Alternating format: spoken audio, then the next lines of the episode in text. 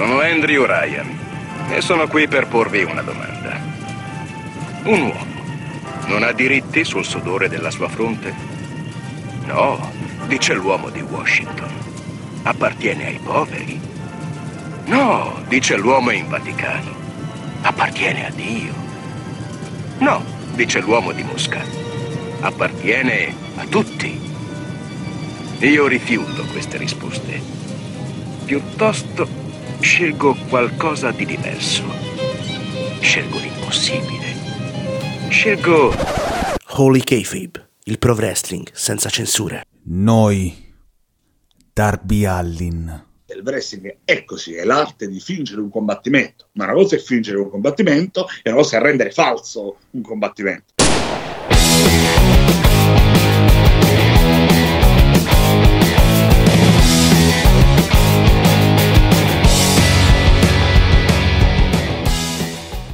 Holy Kayfabe Extra.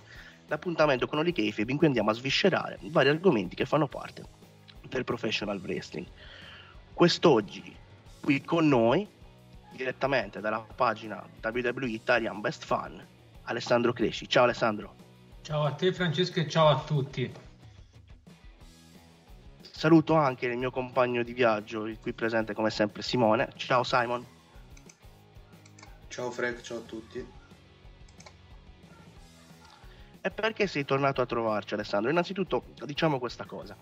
Nell'ultima puntata dedicata alla NWA, io avevo anticipato che la prossima puntata di Extra sarebbe stata dedicata al collezionismo. Avremmo avuto due ospiti. Purtroppo uno di questi non è potuto essere qui, l'altro invece era proprio Alessandro che tempo fa, quando venne ospite qui, ci promise di tornare a parlare di house show.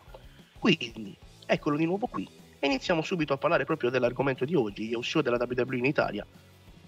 Qual è stato Ale il primo house show a quale sei stato?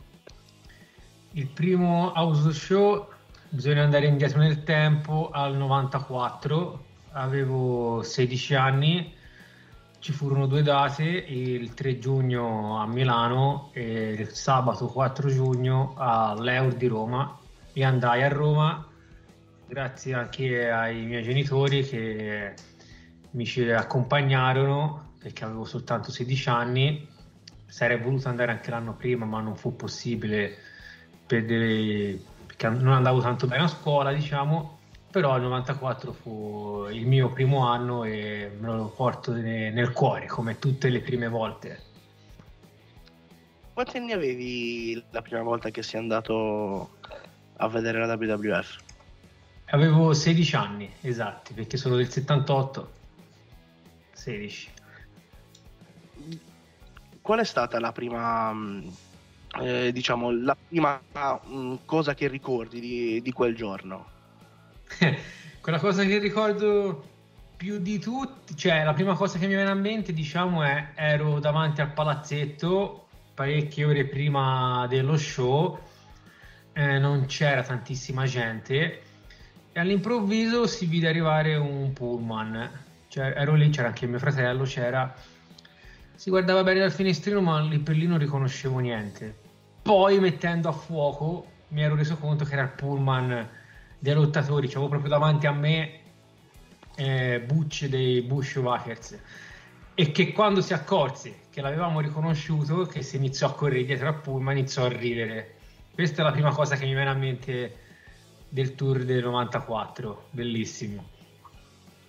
Poi io mi- non oso immaginare in quegli anni, cioè, vedere dei personaggi del genere che si vedono solo in televisione, che arrivano dall'altra parte del mondo. Cioè, ehm, io mi ricordo la prima volta che vidi qualcuno di importante mi sembrava di essere in un cartone animato, in un film quasi. Dicevo, ma non è possibile, no?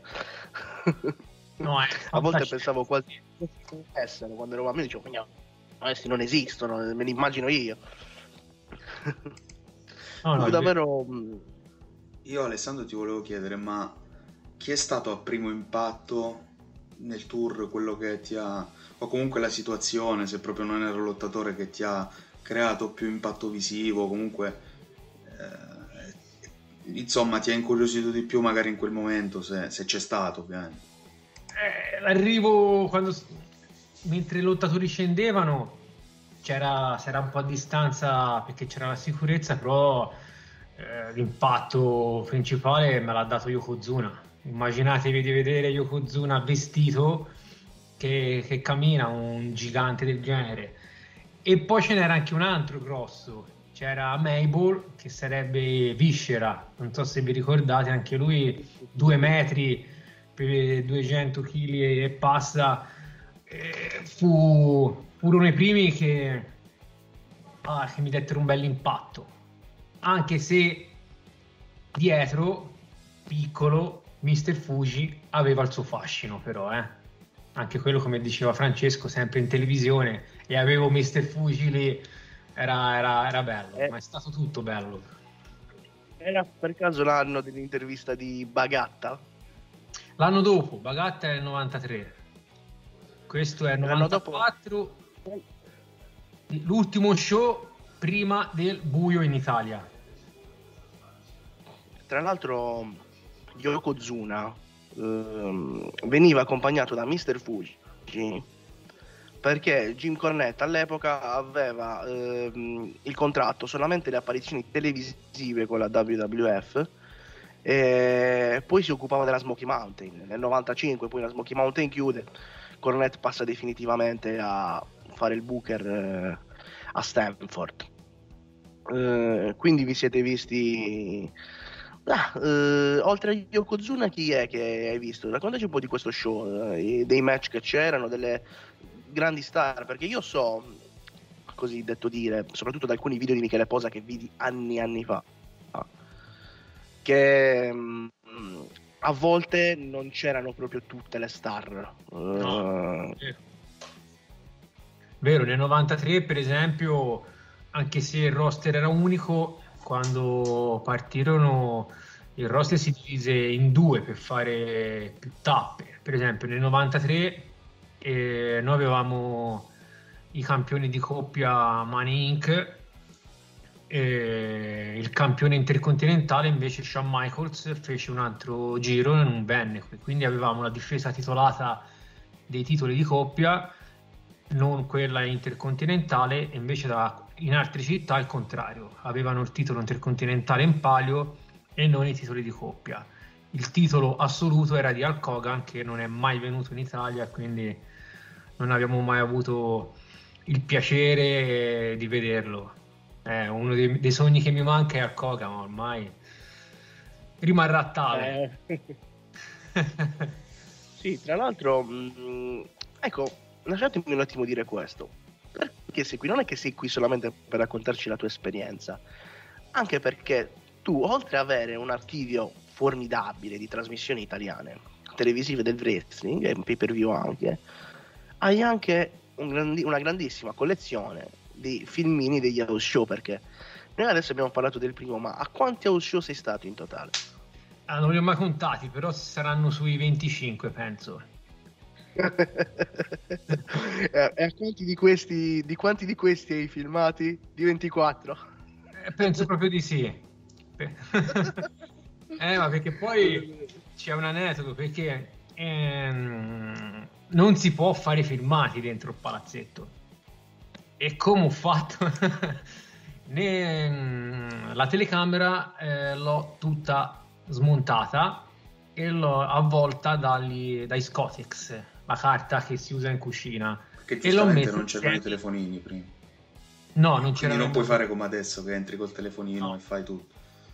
Quindi avevo, esatto, la telecamera smontata, avvolta dagli Scotex messa nella busta insieme ai panini. Quando entravi a caso, a campione, qualcuno veniva, come quando vai allo stadio, veniva controllato. Qualche volta è successo anche a me, qui cosa c'hai? Panini. Yeah, ok, tutto a posto dentro, una volta dentro rimontavo la telecamera. Ovviamente poi registravo, avevo anche due o tre batterie perché registrare tre ore era impegnativo. Sai che questa cosa è molto interessante per l'attualità, perché adesso cosa succede? Alle registrazioni di NXT vengono molto spesso eh, mandate via, buttate proprio fuori delle persone colpevoli di fare eh, filmati o foto, perché c'è il divieto, Ehm, in più molti cosa fanno? Riportano alle testate giornalistiche, tra virgolette, Meltzer prima fra tutti, eh. I risultati degli, de- degli show. E quindi la WWE in questo momento sta attuando una grossa politica di, que- di questo tipo, cioè proprio di prenderli e mandarli via e in rete sta succedendo il putiferio, ti dicono ma, ma come? Non si possono fare delle foto, dei video in uno show? Alessandro ci sta dicendo che questa cosa va avanti da una ventina d'anni ed è sempre, Ma anche sempre prima di se pensate alla click, quell'incidente a Madison Square Garden, tutto è nato da un fan che ha ripreso l'ultimo match di Razor Ramon e Diesel prima di passare alla WCW dove abbraccia Triple H eccetera tutto è nato da una ripresa di un fan se no non avremmo mai visto quello ma anche altre cose eh. Eh, ora non mi vengano a mente ma ce ne sono tanti di fan del pubblico tipo ecco tipo anche Undert- Undertaker in un tour in Italia a Firenze era il compleanno di Eddie Guerrero a fine show esce completamente dal personaggio, non è più il becchino, ma è Mark, eh, se stesso. E quelle immagini le trovi, spezzone finale, eh, lo trovi in rete, postato, cioè è arrivato fino agli americani che l'hanno commentato, sorpresi. Una delle poche volte che hanno visto Undertaker fuori dal personaggio. Anche questo è venuto fuori grazie alle riprese degli house show che è vietato, è vero, la WWE scritto nel biglietto, prima che inizi lo show te lo dicano sia in italiano che in inglese, è copyright è di loro, è tutto vero. Apro una parentesi, però le cose più belle sono quelle riprese da, dai fan poi alla fine, quelle... Eh, anche io quando parlo con alcuni lottatori, eh, tipo anche il tour del 94, non hanno niente, alcuni l'ho fatti quasi piangere, l'ho fatti quando l'ho fatto vedere qualche immagine del 94, ecco. Quindi si torna lì, è bello, è bello perché poi è ripreso amatorialmente sono anche più belli amatorialmente, se ripresi bene, eh. Non devi, non devi vomitare per vedere un'immagine che Sì, balla. perché do- dovete sapere questo comunque, anche se Alessandro è molto umile, ecco, e fa bene ad esserlo. Avendo molte immagini che sono introvabili, si può dire tranquillamente introvabili al giorno d'oggi, anche molti lottatori non hanno certe immagini e quindi da chi vanno a prendere? Da lui. Questa cosa è una cosa che ne abbiamo parlato molto spesso in privato, mi permetto di dire perché comunque mi hai sempre detto che ti rende molto felice della cosa e ovviamente eh, e anche questo penso lo scopo per cui tu l'abbia fatto, no? mantenere una memoria in tutti, compresi loro, a maggior ragione. Sì, sì, eh, come ne abbiamo parlato in privato, a parte Instagram eh, no- no- non è un lucro, non, è, non monetizzo, non, non è proprio faccio per passione e tra le passioni, come abbiamo parlato in privato, ho conosciuto qualche ragazzo che, che è quasi un amico, come te, come altra gente, che- come Roberto, che poi vedremo ne- nelle prossime volte, anche altri. E oltre a questi è una soddisfazione appunto avere tra i follower parecchi wrestler col suo vero nome, col nome non suo, col nome della moglie. È una bella soddisfazione. Tra- ci tengo a precisare che molti mi hanno chiesto, mi hanno iniziato a seguire prima loro che, che io seguissi loro. È stato il contrario, l'ho seguito dopo io. Quindi questa è la cosa che mi dà più soddisfazione, ecco, come dici te. In questo mio piccolo, in questa mia piccola pagina, dove niente, più che altro cerco di non far estinguere i ricordi, ecco. Giusto, giusto, giusto. Io invece volevo chiedere, se mi, se mi consenti, ma Sì, sì. com'è stata l'evoluzione, diciamo, del tour, dei, dei vari tour? Nel senso che magari se all'inizio era- erano fatti in un modo piuttosto che magari in un altro dopo, a lungo andare, se, se ci sono stati dei capovolgimenti di, eh, di, di varie robe, insomma, di situazioni che poi si sono venute a creare, oppure è stato sempre tutto lineare? Cioè, hai fatto sempre le stesse cose dall'inizio alla fine a livello organizzativo, oppure no? Ecco, insomma, questa è No. un po' la... No, allora, La negli anni, eh, vabbè, negli anni 90, come ho detto prima, ero con i genitori, ho fatto il classico tour, vai, entri, guardi, saluti, esci. Poi, dopo il buio, ci doveva essere il tour nel 2003, il Road to Insurrection, che era un tour, un, un house show di Raw. Mi ricordo come se fosse ieri, mi misi in ferie il giorno della prevendita, andai al punto Ticket One, non c'era tanta gente, presi il biglietto di prima fila. Poi il tour saltò, per problemi era arrivata la lira, ci furono dei problemi col dollaro di conversione. Il tour saltò e ci fu il rimborso. L'anno dopo, il 2004, era cambiato completamente tutto. Innanzitutto non mi misi in ferie con l'esperienza dell'anno prima, che c'era poca gente. Andai a metà mattinata, c'era rimasto boh, 20 biglietti, 30. Era già pieno Milano. Dissi, ma come? L'anno prima non c'era nessuno. Era pieno Milano, infatti presi i biglietti eh, lontani, non li presi a Bordering. E si era già visto come, come il wrestling in Italia era tornato a, a buoni livelli, buoni, anche guarda, quasi come gli anni 90. E tra l'altro fu l'inizio di, di tour eh, di infiniti tour, anche doppiette, triplette nello stesso anno. Quello che poi ha portato alle puntate di Raw e SmackDown in Italia, diciamo. Cioè, sì, fino ad arrivare a lì. esatto. con quello. Esatto, fondamentalmente. cambiò tutto. Innanzitutto SmackDown in chiaro che prese anche il pubblico occasionale e che poi non, non rimase occasionale, divenne fedele mentre su Sky avevamo il pubblico serio che voleva la telecronaca seria e questa accoppiata di, di, televisione fece sì che il wrestling era seguitissimo. Io mi ricordo tutte quelle date lì 2004 Passport to Pain a, giu- a giugno. Poi fu a ottobre Down and Dirty l'anno dopo 2005 tutte sold out tutte. Nel 2005 ne fece addirittura 3 su 5, tutte e tre erano sold out.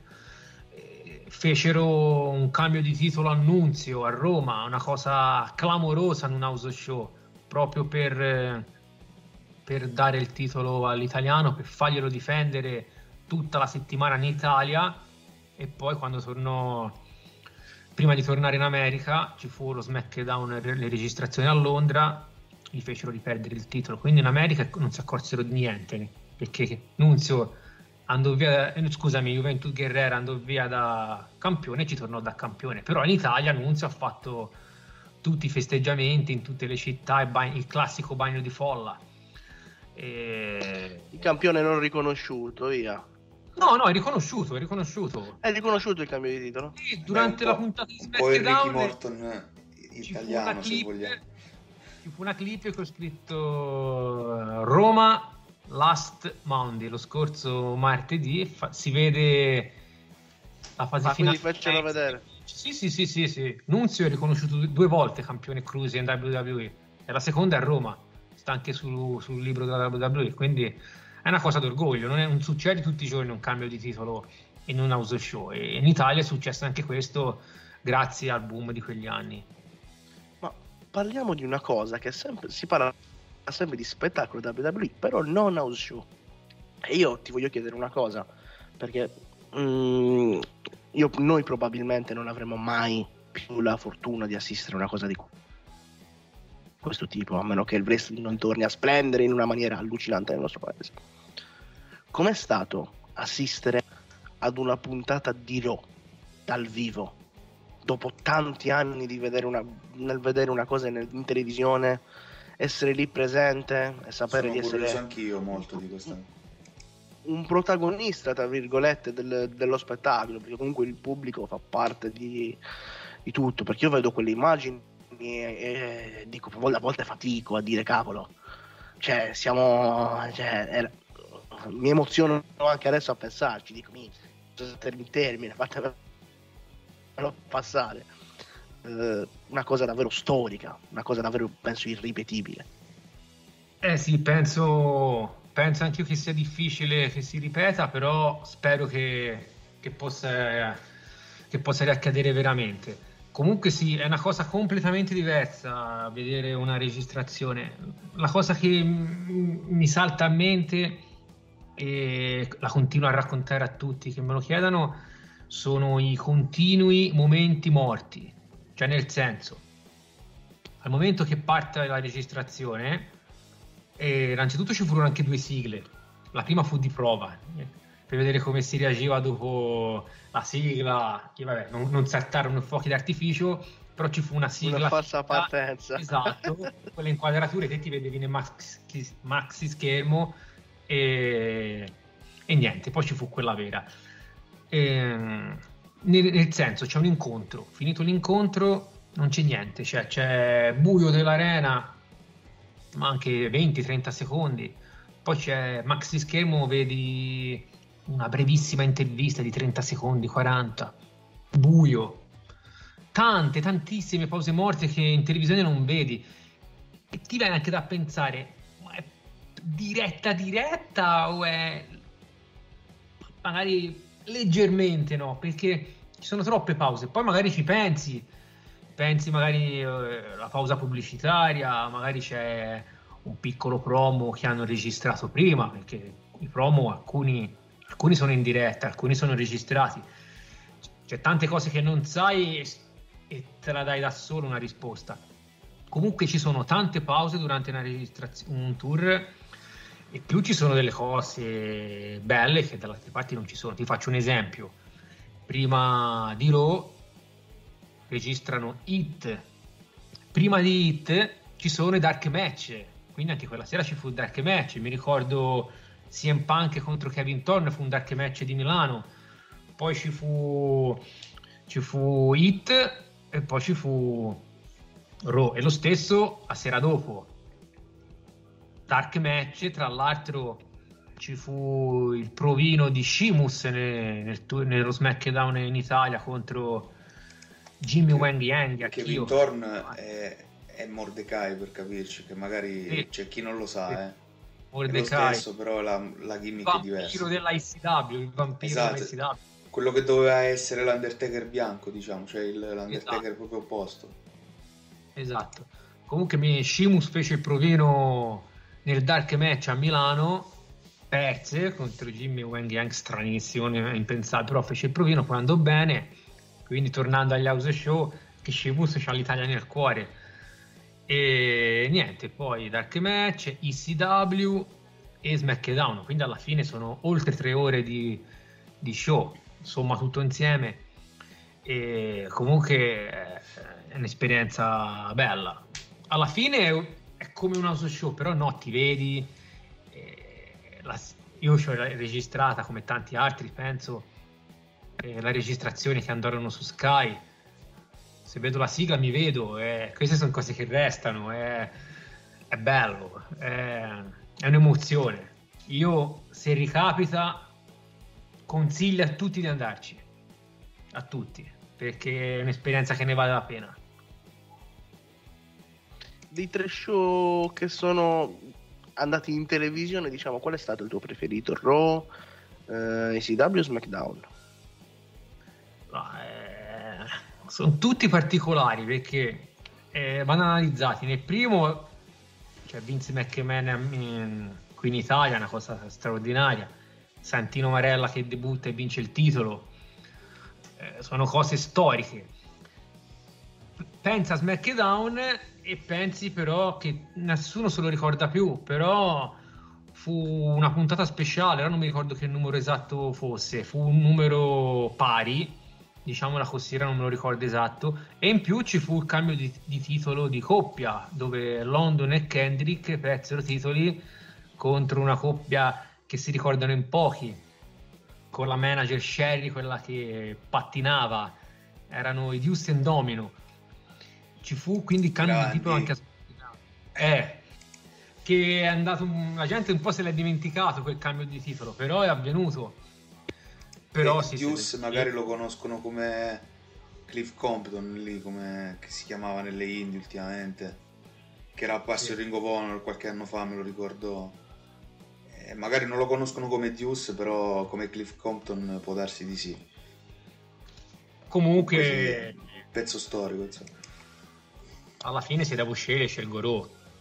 E poi un'altra cosa importante dei, dei, dei tappings che negli house show non ci sono sono i fuochi d'artificio durante l'ingresso dei lottatori. Ti faccio un esempio, quando è entrato Chris Masters a Milano ne- a Raw ha fatto il suo ingresso classico col Titan Tron con i suoi muscoli, fuochi d'artificio dietro lui che fa tutte le pose, bellissimo. Che mi sembra fu anche tagliato dalla pubblicità, nella registrazione mi sembra che non si veda.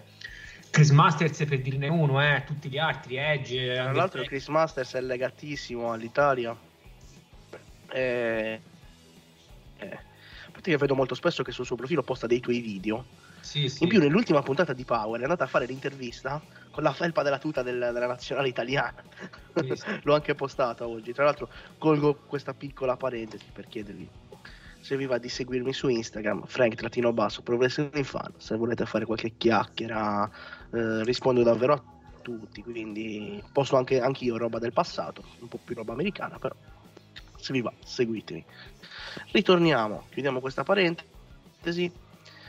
E ti chiedo uh, un'altra cosa, perché io so, come abbiamo parlato in privato, che tu pernottavi quasi sempre nelle stesse alberghi dei lottatori e quindi diciamo che aneddoti ne hai davvero tanti.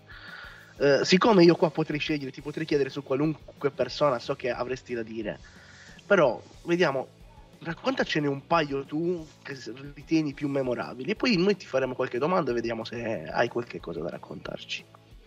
Allora, la- eh, ce ne sono talmente tante. Innanzitutto andiamo al primo giorno che ebbi la fortuna di incontrare i lottatori. Me lo ricordo, ero nell'albergo, ero a Bolzano, sperduto nelle Dolomiti, fra le montagne.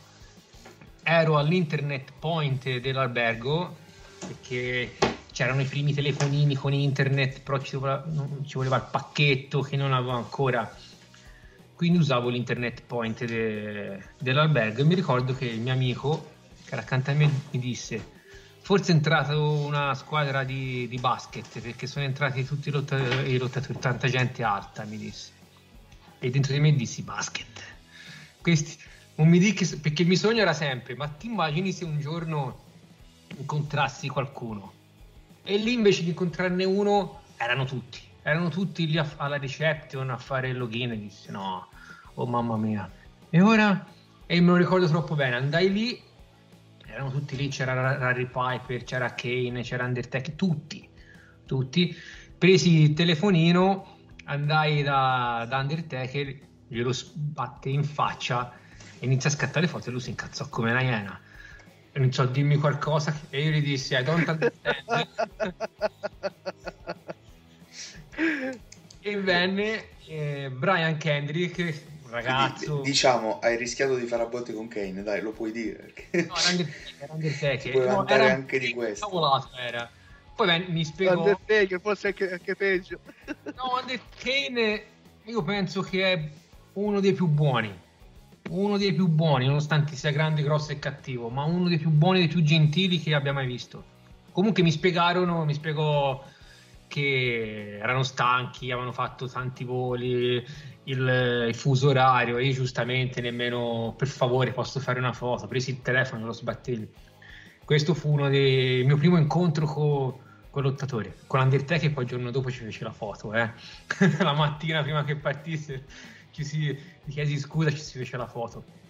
Comunque poi ce ne sono, ce ne sono tanti di aneddoti, sia belli che brutti, eh. Bisogna dire anche la verità, eh. No, sono- no, ma infatti eh, a, a volte fanno- sono più interessanti quelli brutti di quelli belli, purtroppo è così. eh, però ti faccio io una domanda, perché tu mi raccontassi una volta, per far capire lo stato di come le persone adesso mh, hanno un poco occhio verso quello che è il passato. Tu mi hai raccontato che Ann Anderson e Ricky Steamboat erano praticamente ignorati da tutti. Cioè, raccontaci, raccontaci nel dettaglio questa cosa qua, di come tu hai visto Ann Anderson e Ricky Steamboat. Sì, il quiz era a Milano e avevo l'albergo sempre fortunatamente con i lottatori e erano, era il periodo, periodo anche qui d'oro, mi sembra era il 2005, mi sembra, e avevo la fortuna quindi di stare dentro l'hotel perché fuori c'era un tantissima, tantissima gente. Però ovviamente avevo la camera, quindi potevo entrare e uscire. E uscì perché c'era eh, Di Malenko, tra l'altro, ehm, Arn Anderson e Ricky Stimbo che erano dei road agent, chiamateli come vi pare, insomma, lavoravano per la WWE, parlavano con chi guidava il pullman, gli dicevano, dicevano un po' quello che c'era da fare. E quando usciva il lottatore del momento, un Mr. Kennedy, un Edge, tutti lì, c'era le canzoni, la ressa. E quando passava Hernandezson, Ricky Steamboat o Di Malenko, nessuno, a nessuno, no, no, poca gente, nessuno, Ricky Stimbo qualcuno, ma Hernandez nessuno. E io poi quando... cioè, io, io, dico... Penso, io penso che, erano, che era gente giovane abbastanza straziante come racconto che non avevano conosciuto il double A della WWE o della WCW e per loro era, era un signore era un classico signore un ecco. signore con gli occhiali e la barba Esatto, eh, un po' panciuto. Forse perché ha fatto un po' di storia. Vabbè, però ora magari col fatto che è, che è andato nella All Elite, ora, ora lo, lo, riconoscerebbero secondo me, anche se, se è un po' invecchiato. Però ai tempi in WWE non aveva immagini in televisione. Può, può, essere fatto, può, essere anche per il fatto che comunque, cioè io vedevo, no? quando guardavamo le puntate su Sky, per esempio, dico guardavamo perché le guardavamo un po' tutti alla fine, eh, però mentre le guardavo io soprattutto notavo che c'era questa cosa di riecheggiare sempre all'attitudera, no? Però non c'era quel riecheggiare ehm, alla ruthless aggression piuttosto che... Eh, cioè, parlo di comunque di 2009-2010, eh, di quegli anni lì e non c'era di riecheggiare i territori, cioè non, non, c'era... Al massimo ogni tanto facevano vedere qualche prospettiva di Classics on Demand che lì, lì c'erano i vari Arne Anderson, Dusty Rhodes, tutti tutti questi personaggi qui, però poca roba, insomma. Secondo te dipendeva pure da quello, che poteva dipendere anche da quella cosa lì che non, che non c'era no, pubblicità verso il passato. Sicuramente, te considera che Classics on Demand era a pagamento dentro un altro pagamento. Nel senso, te ti abbonavi. Io ce l'avevo tra l'altro. E ti abbonavi. Per... Esatto, te prendevi Sky, ti abbonavi a Sky Sport, che avevi già pagato.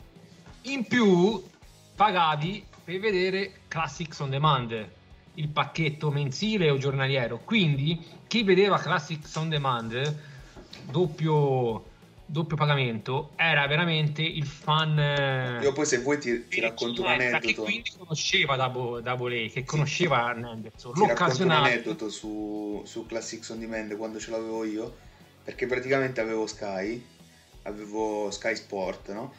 e, e c'erano i pay per view giustamente no? E mio padre sì. sapeva che io guardavo il wrestling e gli dicevo che doveva fare il pay per view no?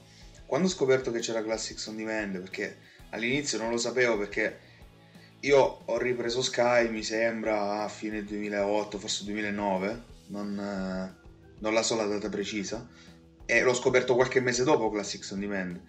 E quindi gli dicevo a mio padre, dicevo guarda il pay per view costa 15 euro, Classics on Demand è 12 euro al mese, no? Quindi ogni volta gli facevo pagare 12 euro e dicevo guarda ti faccio risparmiare, e invece io gli facevo pagare tutti i mesi Classics on Demand, c'era questa facevo questo giochino qua per riavere classico sotto di me. Poi purtroppo a un certo punto hanno incominciato a fare rivedere eh, sempre i soliti match, facevano vedere quasi sempre prime time wrestling dell'88 dell'89 con i soliti match e da lì ho smesso di prenderlo, poi tra l'altro ha chiuso, quindi... Però era simpatico, sì, questa no, cosa te la volevo raccontare. Ha chiuso perché era, era il network italiano. E però ehm, sì, vedevi le repliche perché eh, ogni mese aveva una caratterizzazione. Ti faccio un esempio: a novembre, Thanksgiving, facevano vedere le Survivor Series e te in quel mese vedevi le Survivor Series sì, e poi c'era la March Mania pure che Era quella aspettare lì il per... mese dopo per vedere roba nuova. Io invece facevo il contrario, Simone. Quando c'era il pay per view cercavo di non prendere Classic Six on Demand perché mi bruciavo una settimana di, di programmazione. Cercavo di prendere il mese pieno, tanto per view l'avrei preso comunque. Quindi facevo il contrario rispetto a te, ecco. E ripeto, peccato ha chiuso Classics on Demand. No, io dovevo fare per forza così perché se no non, non l'avrei avuto, quindi poi tra l'altro l'ho scoperto relativamente tardi io. Eh, però mi ricordo sì che c'erano i periodi tipo March Mania, no? che a marzo, prima di WrestleMania, facevano tutta questa carrellata lì di match. eh, mi ricordo che facevano vedere l'Undertaker della Minister of Darkness, no?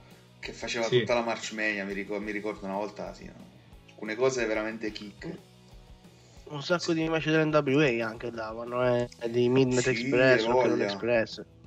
Sta- Sì, sì, una non volta ho mancava, sì. niente, non mancava. vidi trovano Starcade anche 88 online tutto quanto, proprio. dall'inizio alla fine.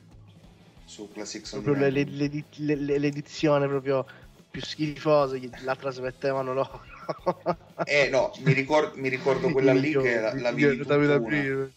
Però vabbè dai, poi non è Sì, tanto Starcade schifoso. 88 Il main event fu un po'. Oh, No, eh, no, ma che ma che è? Starkid 88 è proprio la- una delle pietre tombali, poi con eh, Banca Stampede, tutta quella roba che è venuta dopo, della Jim Crockett Promotion, quindi non è che... No, Più che altro aveva una di concorrente abbastanza forte. Tra l'altro vi, vi rimando, perché io qua si parla di storia, noi non siamo come molti, noi diamo uno sguardo al passato, alla primissima puntata di Oli Kayfabe Extra, in cui parlai proprio della storia della Jim Crockett Promotion. Parlai anche di Starcade 88. eh, 87 tutta la storia della A Jim Crockett proposito di Promotion. storia, visto che Alessandro l'ha nominato prima, un po' di tempo, qualche minuto fa, ma la vittoria di Santino Marella, cioè o meglio, tutto diciamo l'angle di Santino Marella, come è stato vissuto lì al, al palazzetto, cioè col fatto che vabbè l'avevano spacciato per italiano, ma che poi non è italiano, lo sappiamo tutti, però a parte quello, cioè te lo chiedo, sai perché? Perché se veramente ci fosse un italiano capace eh, al mondo d'oggi, nel mondo del wrestling, potrebbe far sì che comunque, cioè potrebbe aiutare quantomeno a ritornare in auge il wrestling. Tu Alessandro cosa ne pensi di, di questa, io- diciamo, suggestione, ecco. No, eh, sarebbe, sarebbe bello, sarebbe bello e mi piacerebbe rivedere un Santino 2, ecco. Anche perché quel giorno a Milano ehm, fu, fu successo all'inizio, ecco, a parte i fuochi d'artificio e qualche minuto successo all'inizio, quindi Santino era, era lì nel pubblico, nessuno si accorse di niente di Santino si iniziò a sospettare qualcosa quando fu scelto, quando fu scelto e vabbè, come, come vi siete accorti anche voi che, che era a casa uguale.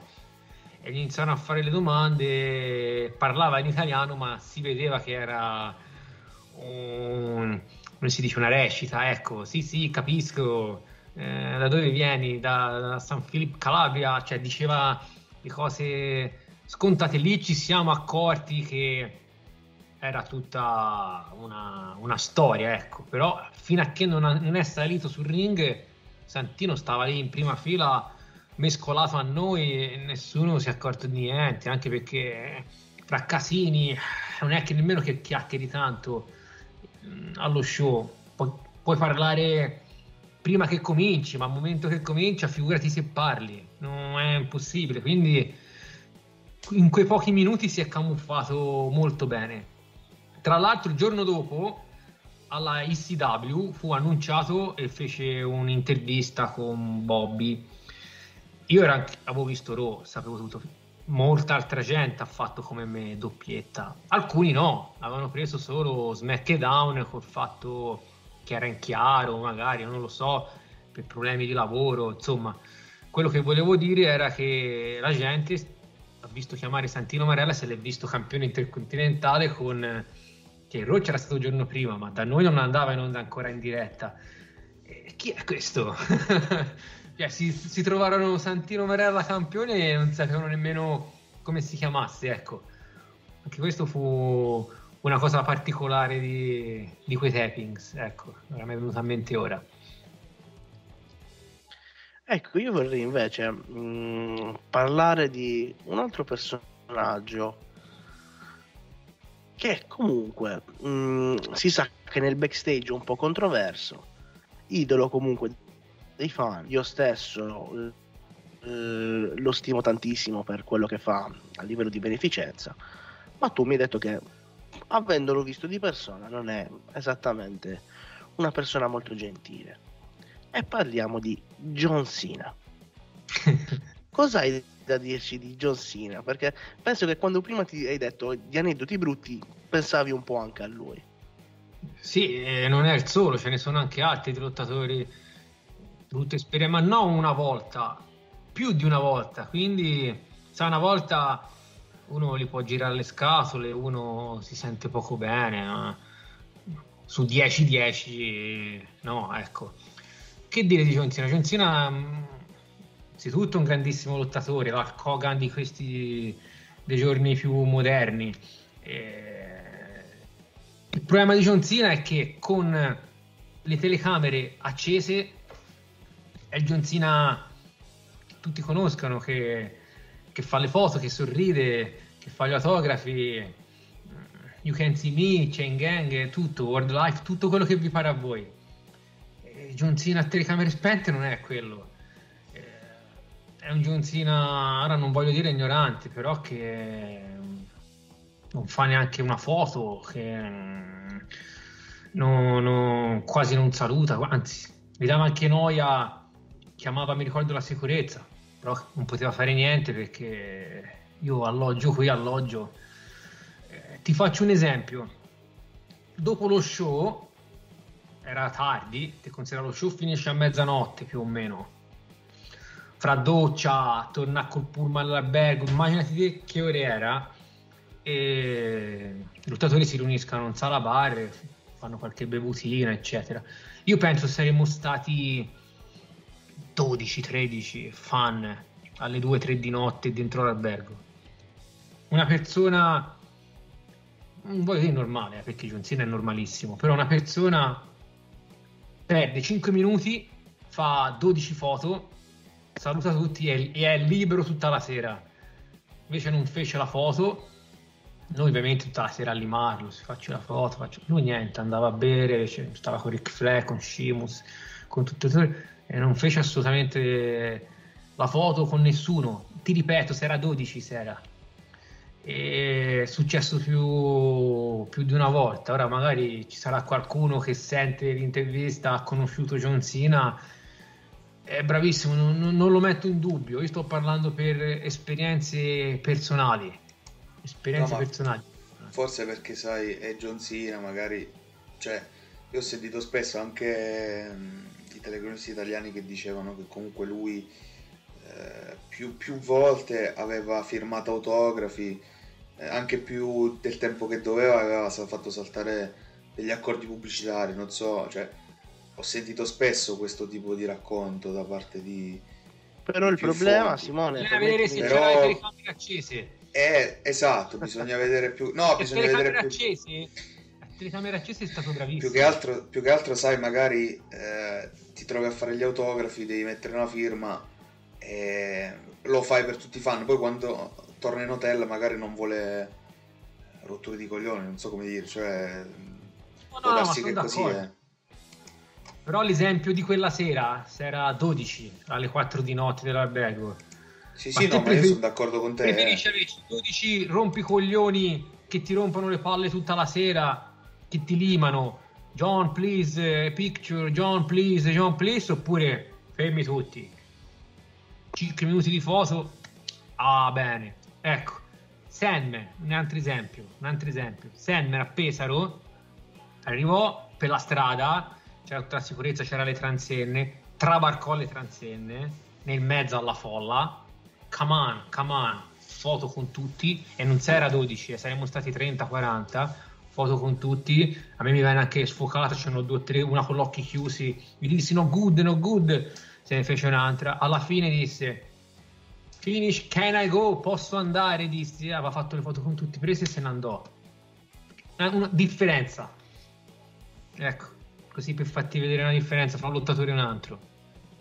Tutto qui. Permettimi di dire, tornando un attimo al discorso di John Cena, che comunque le voci che arrivano dal backstage, sai bene anche tu Simo, non è che siano proprio bellissime quelle che riguardano John Cena, anzi alcuni lottatori eh, affermano beh, che John Cena è stato... Lo, lo, chiediamo ad Alex Riley, magari.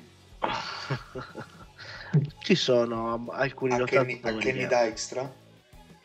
Che non hanno molto opinioni molto positive riguardo John Cena. Ma veniamo a un altro punto. Qual è stato il lottatore che ti ha dato più emozione conoscere? Uh, e in più ti voglio chiedere un aneddoto che abbiamo tenuto da parte esattamente per questa occasione che riguardava Booker T. Booker T? Oddio, forse si... cos'era Booker T? Aiuto. Non Se non era... sbaglio, Booker T in un match contro Undertaker può essere? Ah, quello di Milano dici? Sì, ah. sì, sì, sì, sì, sì, sì, sì, sì, sì, hai ragione, hai ragione. Era il primo tour del 2004, Passport to Pain, dove aveva un angle con i commentatori di, di, di SmackDown di Mediaset, Recalcati e Giacomo Valenti.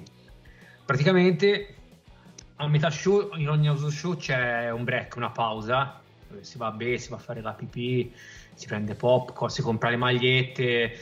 Ehm, quando riprese la seconda pausa, eh, salirono sul ring Giacomo e Christian a ringraziare, a salutare. E poi ripartì lo show entrò sul ring Booker T e prese per il collo eh, Cristian Ricalcati lo strattonò e gli disse qualcosa tipo sto entrando io e te mi stai rovinando l'entrata devi lasciare il ring perché sto entrando io. Tu non sai chi sono io io sono un five time five time diceva sempre cinque volte five time. Quando arrivò al quarto five time eh, si spensero le luci entrò l'Undertaker.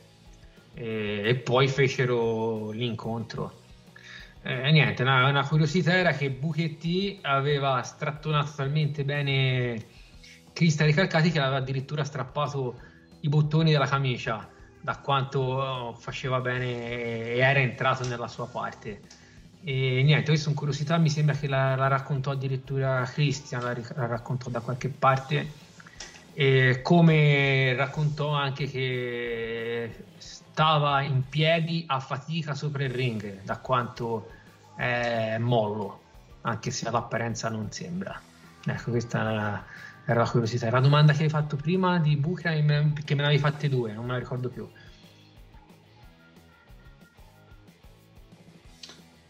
La, dom- la, domanda era qual è il lottatore con la quale eh, ah, hai provato più emozione nel parlare o nel vedere?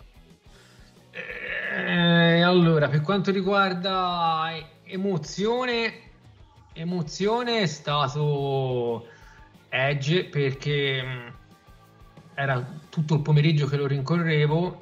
Tra l'altro, Edge è uno dei pochi wrestler, e li conto sulla mano, che personalmente, ripeto personalmente, durante gli house show li ho visto fare palestra pochi sono i wrestler che l'ho visto fare palestra, ti ripeto, 4-5 e uno Edge, uno che si allenava sempre, alla fine dopo averlo limato davanti all'ascensore eh, riuscì a scattarci la foto e a farci due, due parole e lì fu, fu, un momento bello perché Edge è stato, se devo dire, qual è il tuo lottatore preferito? Non c'è proprio un lottatore preferito.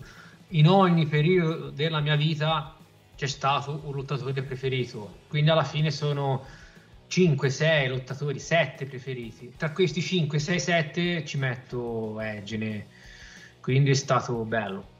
Poi conoscere le leggende come Rary Piper, come Rod Warrior Animal, queste leggende che ho visto negli anni 90, eh, lo stesso Arn Anderson, sono sono esperienze belle, ma anche lottatori che ai tempi non erano famosissimi.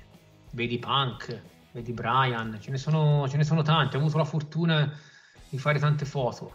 E, e niente, quando il tuo sport preferito, eh, i tuoi sogni, pianino pianino, un po' si, si realizzano, penso sia il sogno di, di, di ogni fan, ecco.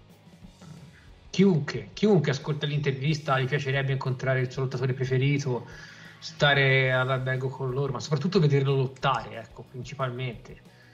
E vedere le sue imprese, anche, perché la prima cosa, torniamo al 94, la prima cosa è stato il primo body slam che c'è microfoni sul ring, quel boom, quel boom amplificato e lì è l'entertainment, lì è lo spettacolo, quando il boom, la caduta va, va accentuata come rumore, dico, e anche il, il, chi sta in piccionaia del palazzetto lo sente rimbombare come se fosse in prima fila. Lì ti rendi conto quanto è importante lo spettacolo, perché se, se fai un body slam e non senti rumore, no, no, no, non ha lo stesso impatto di, di, di, un boom. Non so se mi sono spiegato. È... Il... Certo, certo. Sì, sì, no, ti sei spiegato Anzi, benissimo. In, nel passato molte volte si ricorreva al microfono sotto al ring. eh, proprio per questo motivo qua, ma anche i wrestler vengono istruiti a lottare in un modo che sia visibile da tutti eh, quello che stanno facendo. Adesso faccio un esempio, io guardavo un uh, seminario di Hardcore Holly qualche giorno fa in cui Hardcore Holly eh, faceva vedere, eh, passava da un lock up a una headlock diceva appunto eh, non c'è niente di male a farlo in questo modo, che è il modo che adesso fanno tutti, però se lo fa in questo modo è una cosa che è visibile da tutti quanti e tu devi fare in modo che tutti quanti possano vedere quello che stai facendo, possano capire quello che stai facendo. Ovviamente, se si parla di uno stadio, eh, si inizia anche a parlare di una, uno spazio molto grande e tutto quello che viene fatto deve essere, diciamo, deve arrivare al meglio anche all'ultima fila, rumori compresi. In più, eh, ti volevo dire, eh, abbiamo parlato di Raw, quindi possiamo dire che il miglior show che c'è stato in Italia è proprio quello di Raw? E... Ce ne sono... Ma non lo so, eh. quello è sicuramente più importante, ecco, diciamola, diciamola così, con cambi di titoli, come ho già detto, con la presenza di, di leggende, c'era Jerry Lawler, c'era Vince McMahon, i nostri commentatori Luca e Michele a bordo ring, eh, quello è stato come tutti Raw, è stato visto in tutto il mondo, è stato curato nei minimi termini. Poi per quanto riguarda match... Tra l'altro, permettimi di dire, loro hanno commentato la puntata non lì, ma l'hanno commentata poi registrata. Cioè sì, loro sì. lì erano solamente per fare quell'angle eh, e far finta di commentare. Invece commentarono a bordo ring quella puntata post WrestleMania in cui Brock Lesnar eh, fece l'F5 eh, proprio sul loro tavolo. Sì, sì, esatto. Dicevo, comunque per quanto riguarda gli house show ce ne sono stati tanti belli, tanti, t- ma veramente tanti. Io, io voglio citare il, um, i titoli di coppia, il triple threat match, i titoli di coppia di, di Down and Dirty ottobre 2004 dove erano, c'erano gli FBI, i nostri Nunz e Johnny che affrontavano i Dudley, Dudley Boys e i campioni, gli, gli stranieri antipatici che erano il giapponese Kenzo Suzuki e il francese René Dupré. Perché ti dico questo? Perché eh, a parte l'ovazione per i nostri italiani fu, fu incredibile lì. Eh, era di eliminazione e molti non se ne accorsero, cioè non capirono bene Fatto sta che Johnny elimina eh, uno dei Dudley Boys e la gente lì pe- pensò che fossero diventati campioni. Ci fu un boato e invece il match proseguì con, con i campioni che non, er- non erano stati eliminati. a fine match eh, vincano i campioni ovviamente perché negli house show è difficilissimo cambio di titolo usando la maniera sporca la bandiera spaccano la bandiera ora non mi ricordo se quella italiana o quella francese dovrei andare a vedere la mia registrazione e, fatto sta gli spaccano la bandiera vincano e poi Suzuki eh, sputa e prende a pedate la nostra bandiera e succede il finimondo sul ring bottiglie accendini, di tutto, di tutto. Lì ebbi veramente quasi paura. E, mm, tant'è che gli FBI erano già usciti, furono, me l'hanno, qualcuno me l'ha detto, furono costretti a rientrare sul ring e, per calmare le acque. Con la bandiera italiana salirono sulle corde, eh, ebbero un post match e calmarono le acque. Quindi come riscontro e anche come bellezza questo match ce lo, lo, voglio mettere. Come ce ne sono stati altri, c'è stato anche un bellissimo main event, tra l'altro in tutte e cinque le date, sempre del 2005, tra Undertaker e Randy Orton. Quello di Livorno, qui nella mia città, durò anche 30 minuti. 30 minuti con Undertaker addirittura un taglio alla fronte. Un match che niente da invidiare ai pay per view. E anche il primo match di Raw, scusa il primo match, il primo show di Raw che si è dovuto aspettare il 2006 fu, fu spettacolare, un sold out incredibile, mi ricordo, mi ricordo che la speaker eh, Lilian Garzia postò la foto su, su social con scritto eh, incredibile Milano, un sold out pauroso, pauroso, furono, furono eccitati, poi vedi tutte le foto dei lottatori col Duomo, con la pizza, con ti rendi, ti fanno, ti fanno sentire orgoglioso de, dell'Italia, dai, sì, diciamo la verità, dai.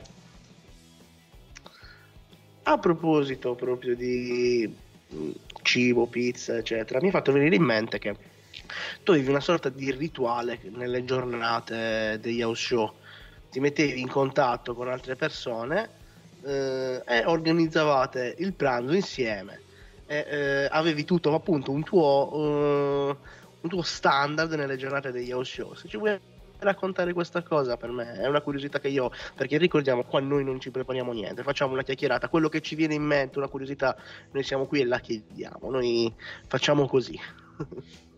Sì eh, diciamo che il 90% dei, dei tour è quasi sempre a Milano almeno una data de, delle due a Milano. E un po' per, mm, per praticità e un po' anche perché ho imparato a conoscere la strada che andava a Palazzetto, eccetera. Quando c'è da scegliere due città, a meno che non sia Firenze o Livorno qui vicino a me, io vado sempre a Milano. E quando vado a Milano, eh, su, sui forum, eh, su dei siti, eh, c'è proprio l'argomento wrestling in Italia, insomma, scrivi e ti metti d'accordo con, lo, con fan che non conosci neanche e ci si trovava lì al palazzetto, ma della serie ci si trovava a mezzogiorno, quando lo show inizia alle 9 la sera, perché l'attesa, come dico sempre, forse è anche più bella dell'evento stesso.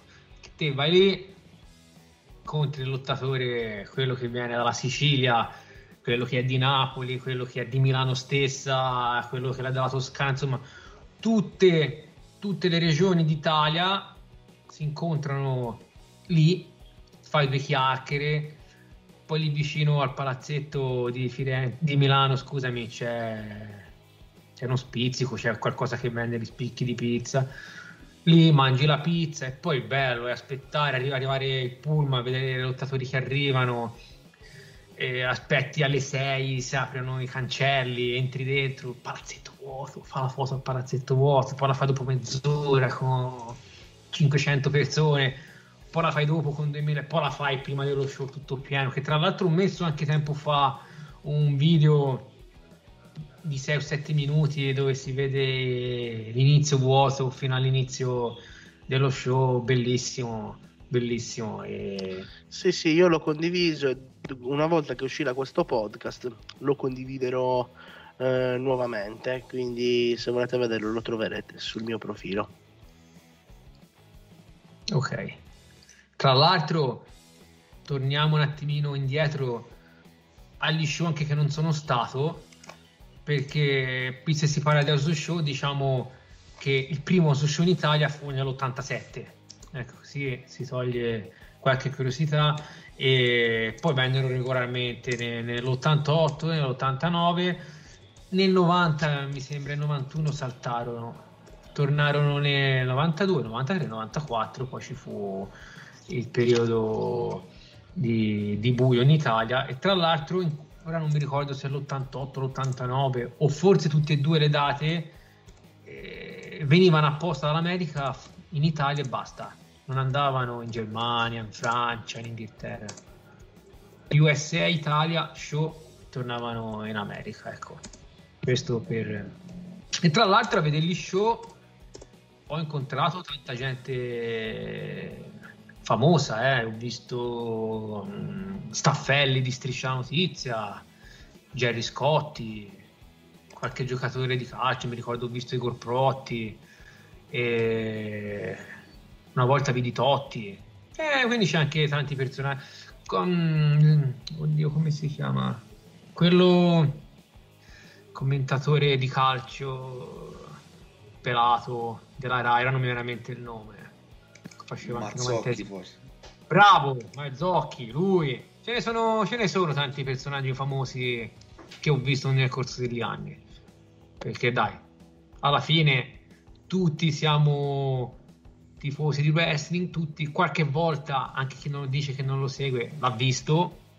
Tutti siamo babbi che hanno il figlio che lo guarda o zii che hanno il nipote che lo guarda, quindi alla fine eh, non è una cosa sconosciuta, penso per nessuno, dai. Oh. Io mi ricordo quando ero piccolo, anche se chiamavi una, prendevi una vecchiettina per strada e le dicevi dimmi un nome di uno del wrestling, non sapeva nemmeno un nome, però diceva quello biondo con baffi. Quindi a Koga l'aveva visto una volta almeno, anche la vecchiettina di 60 anni che non aveva mai visto il wrestling. Quindi niente, tutto qui. Sì, anche perché ecco, tu quando... No, no, vai, vai, vai, vai, scusa. Vai, vai tu se, se... No, io volevo chiedere appunto su questa cosa di Hulk Hogan che tu non hai visto. Qual è stata la stella proprio più grande? Non quella che ti ha emozionato di più, proprio la più grande di tutte che tu hai visto e conosciuto. Penso Ric Flair. Chi c'è più titolato di lui? visto che John Cena non ha vinto al pay per view, è sempre Ric Flair. Di quelli riconosciuti, eh? Sì, no, Ric Flair è quello... esattamente, esattamente. Dai, sì, Ric Flair. Ecco, fai tu Simo, chiedi quello che volevi chiedere.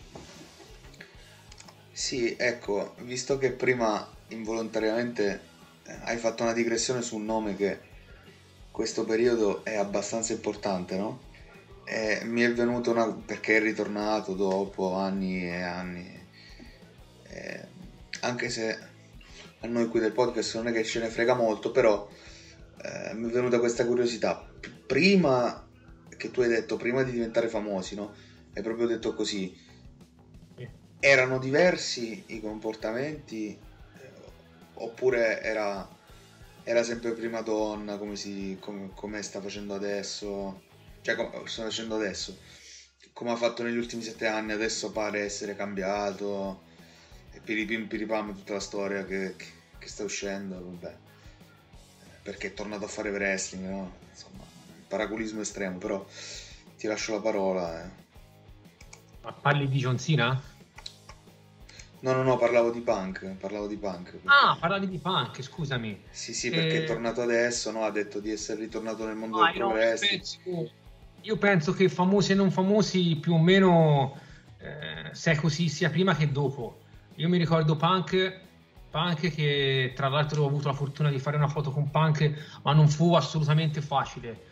Ehm, non, è, non, voglio dire che se la tirava. È sempre però... stato stronzo, insomma, cioè, si può dire. Sì, era curioso. Ti faccio un esempio. Eh, mia moglie, ai tempi era la mia fidanzata, eh, gli chiese la foto un secondo prima di me e lui gli rispose don't break my ball proprio non mi rompere le palle proprio così ci rimase anche male e tra l'altro anche altri ragazzi... molto non... civile. Sì, sì, sì, proprio così, eh, l'ho sentito anch'io, l'ho sentito.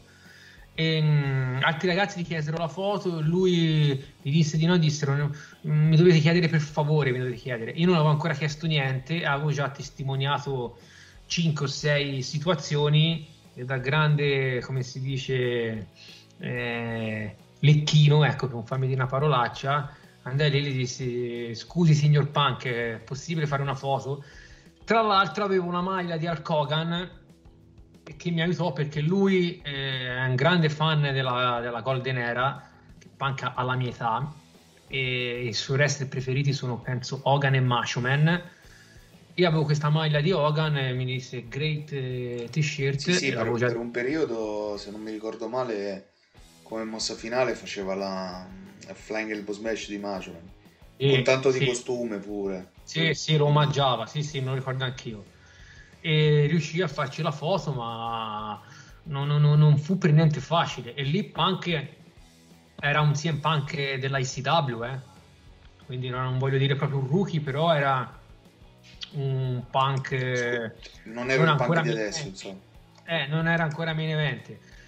Ma io penso tutti, perché anche Randy Orton, Randy Orton è uno di quelli in altro in blacklist, Randy Orton, eh, anche nei, nei, primi anni. Che... Vabbè, Randy Orton sono note anche le... che aveva distrutto il bagno dell'hotel, lì, robe del genere a Firenze. E io ho un'amica, io ho un'amica che è, lavora all'albergo della catena dove andavano i lottatori me l'ha detto più di una volta. Quindi sono sono cose che si possono dire.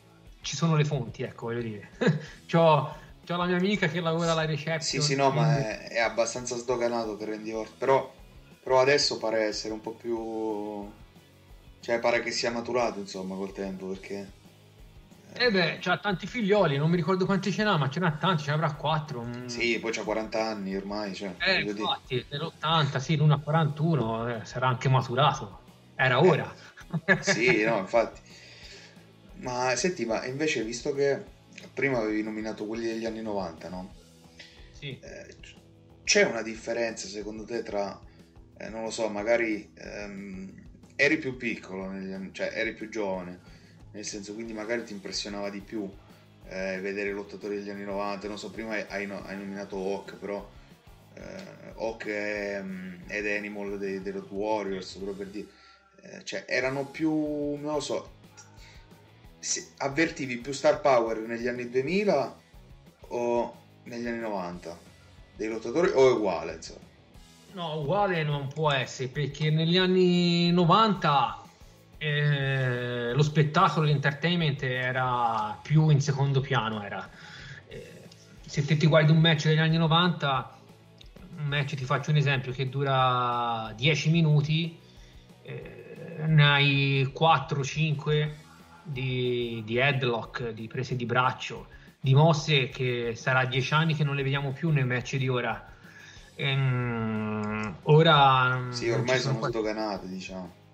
Cioè, se li può fare quando c'è la pausa pubblicitaria, visto l'arbitro c'ha l'auricolare, mh, mm, si comunicano al rientro della pausa, può trovare una presa di sottomissione perché magari le mosse migliori cercano di farle durante la ripresa. Invece negli anni 90 era una ricorrenza, era una ricorrenza. Alla fine di se te ti guardi un incontro integrale degli anni 90 ti viene da dire ma hanno sudato i lottatori, fanno anche la doccia perché veramente 5 minuti di prese di collo, di, di, di, di, mm, niente, ecco, fammi, passami questo termine. E poi gli ultimi 3 minuti, allora sì, a, mille all'ora. Sì, fra diciamo che gli anni 90 era molto più, era molto sì, più no, storyline, 90% esatto. storyline e tutto il resto. Sì, storyline è meglio negli anni 90, 100 volte meglio negli anni 90. Già erano aiutati da avere 4 pay per view, quindi avevi una costruzione fenomenale senza furia. Ora con 12-13 pay per view non ce la fai, è impossibile avere le storyline degli, degli anni 90. Negli anni 90 invece con 4 pay per view, te immaginati una volta fatta WrestleMania c'avevi SummerSlam a fine agosto, Cioè avevi tutto aprile, tutto maggio, tutto giugno, tutto luglio e quasi tutto agosto perché SummerSlam è intorno al 20-25. Avevi 5 mesi per eh, crearti SummerSlam. Eh, la voglia di creartelo bello e fatto bene, quindi come storyline non c'è, Eh sì, sì. non c'è paragone. Come match invece Oh, sì. voglia. Questo infatti è uno di, di plausi, permettetemi di dirlo, che secondo me andavano fatti alla, alla All Elite Wrestling, Eh, che aveva come idea di fare 4 pay per view. Sì, però il problema è che cosa succede? Che ehm, i tre mesi che vanno da un pay per view all'altro non li sfrutta per costruire, ma fa del booking puntata per puntata fino ad arrivare alle ultime tre settimane in cui costruisci il pay per view. In questo modo rendi inutile il fatto che i pay per view siano ogni, siano ogni tre mesi. E abbiamo se non costruisci modo di- bene, poi. Abbiamo trovato il modo di blastarli anche oggi, mo- molto bene. E anche oggi abbiamo trovato. No, aspetta, Simo. as- Aspetta, Simo. Abbiamo trovato il modo di fargli i complimenti per poi blastarli successivamente. Perché Esatto, noi facciamo così: esatto. da una parte accarezziamo, come diceva a, a proposito, parlando di All Out, eh, il tanto forse famigerato debutto di Bray Wyatt, Hurt Heel. No, noi da una parte facciamo male, dall'altra parte curiamo. per meglio dire, prima curiamo e poi facciamo male, perché è peggio. Sì, sì, è molto... Comunque, se, 13, se tre- 12-13 pay pay per view sono troppi, 4 ne- ne- nel 2021 sono pochi, eh, bisogna dire anche la verità. Io direi 8-9 sarebbe il numero giusto, anche se so che se ne fa 12 perché comanda, comanda la televisione, comandano gli sponsor, eh, la WWE. Con la televisione comandano i soldi, eh, purtroppo. Come il calcio, WWE come il calcio, uguale, era il calcio degli Sì, ma la cosa brutta è che la WWE adesso non deve neanche più preoccuparsi di difendere i pay per view. Oh, Perché ormai c'hai i diritti, Peacock pagato, Network pagato, non deve più vendere i pay per view come prima. oh, ma- Quindi si lascia andare anche a fare delle cagate, eh, permettetemi di dirlo. Ma te guarda ora co- col Covid, con le arene vuote, la WWE eh, era in attivo uguale. non- pensa un po'. Tutto, tanto gli incassi maggiori ce l'ha dalla TV, infatti. Oh, ma l'hanno raddoppiati forse. Sì, sì. Uscendo Quindi, un attimo dal tema house show, visto che stiamo parlando di questo, ti faccio una domanda perché so che qualche cosa l'hai vista. So che tu qualche puntata di Dynamite l'hai guardata. sì. sommariamente così per vedere cos'è. Tu ribadiamo per chi non avesse ascoltato la prima intervista. Vi invitiamo ad ascoltare anche quella, perché anzi, vi, vi invitiamo ad ascoltare tutto perché noi facciamo tutto interessante. Sì, sì, Comunque, cioè, è, tutto, è tutto collegato tra di loro, diciamo. Siccome nella vecchia intervista tu ci hai detto di non essere un fan del prodotto attuale, anzi, tu hai smesso di seguire un bel po' di anni fa, però hai guardato un po' di All Elite. Ci dai il tuo punto di vista da fan perché ti spiego il perché ti, ti chiedo questa cosa. Perché molti fan della, della All Elite, o l'Elite stessa, dicono che stanno riportando davanti alla televisione a guardare il wrestling quei fan scontenti di quello che era la WWE e che hanno mollato ehm, il wrestling. Tu sei uno di questi. Per questo a noi interessa sapere il tuo punto di vista. Usciamo un attimo dalla questione house show entriamo su questa questione che comunque ai nostri ascoltatori so che eh, interessa abbastanza. No, io cominciai a guardare la All Elite eh, appena nacque, eh, la curiosità, mi ricordo guardai quando fu incoronato il primo campione che, era, che fu Chris Jericho, mi, mi incuriosì e iniziai a guardarla, ma saltuariamente, non da fan come ero prima. E tuttora la, la- la- la guardo ogni tanto. Te- tornando alla tua domanda, il fan è scontento.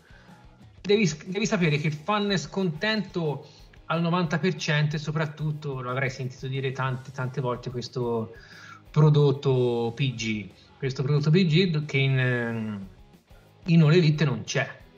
Visto, guarda, due settimane fa eh, un match con tutto il sangue. Se succedesse in, eh, in WWE lo vedresti in bianco e nero e lì niente, niente censure, per farti un esempio.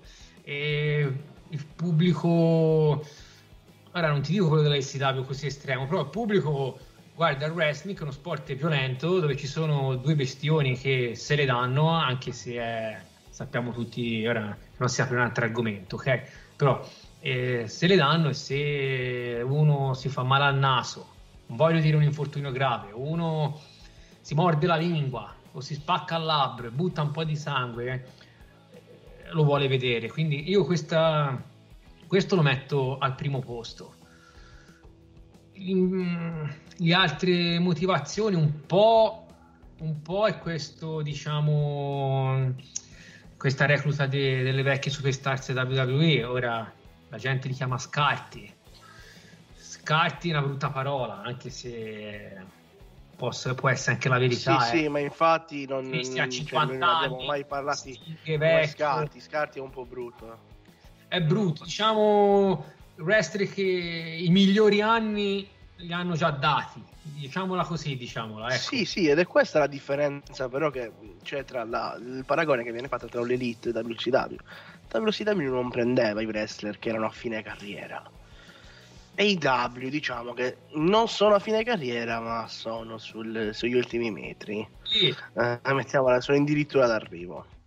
sì, se te guardi l'anagrafe, eh, i primi che mi vengono a mente, Christian, Sting, Big Show, sono Matt Hardy, sono, sono tutti Questo da- la dice lunga. Adesso Eh. ti faccio un'altra domanda. Con tutte le puntate dell'AW che hai guardato, che lottatore AW ti, è rimasto, ti ha colpito? C'è qualcuno che ti ha colpito? Che non sia un ex WWE?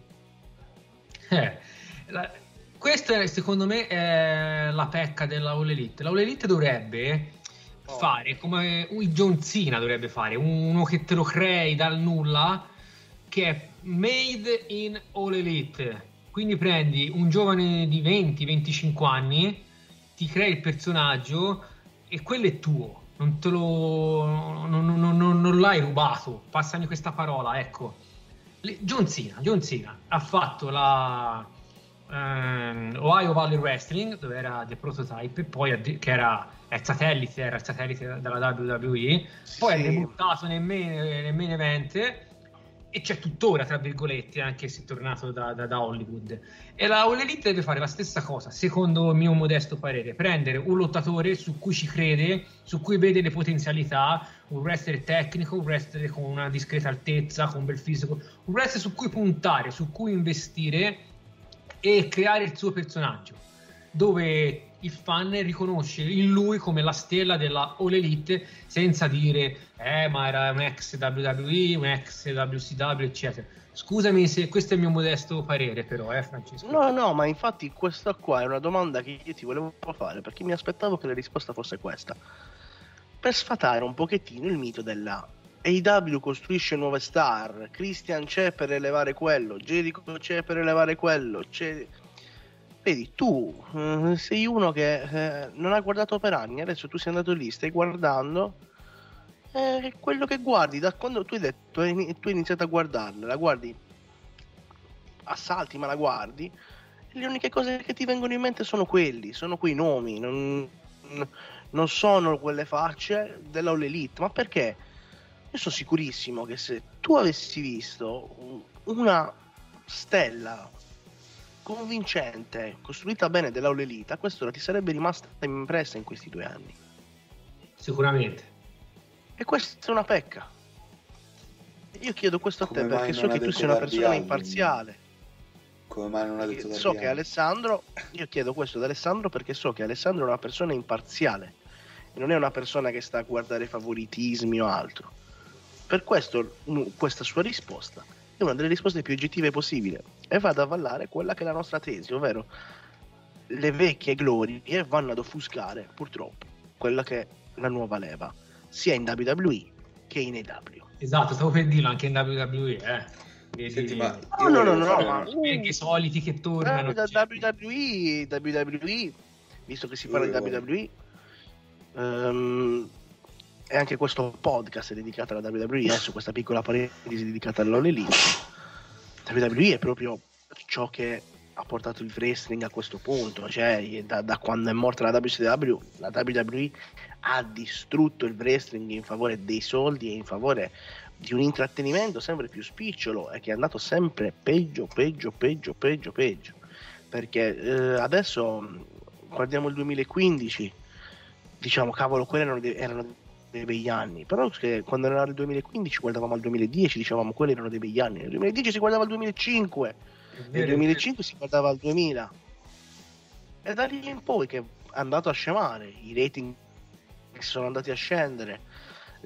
Ehm, è andato a perdersi l'interesse. Adesso basta guardare una puntata di Nitro, una puntata di Raw del 97-98. Vedete i cartelli, i cartelli nel pubblico. Sì, i banner sono spariti. Sono spariti. Non c'è più niente. La gente va lì per guardare uno spettacolo, è disinteressata, non si tifa. Ehm, lì l'è fischiato solamente perché va fischiato di circostanza.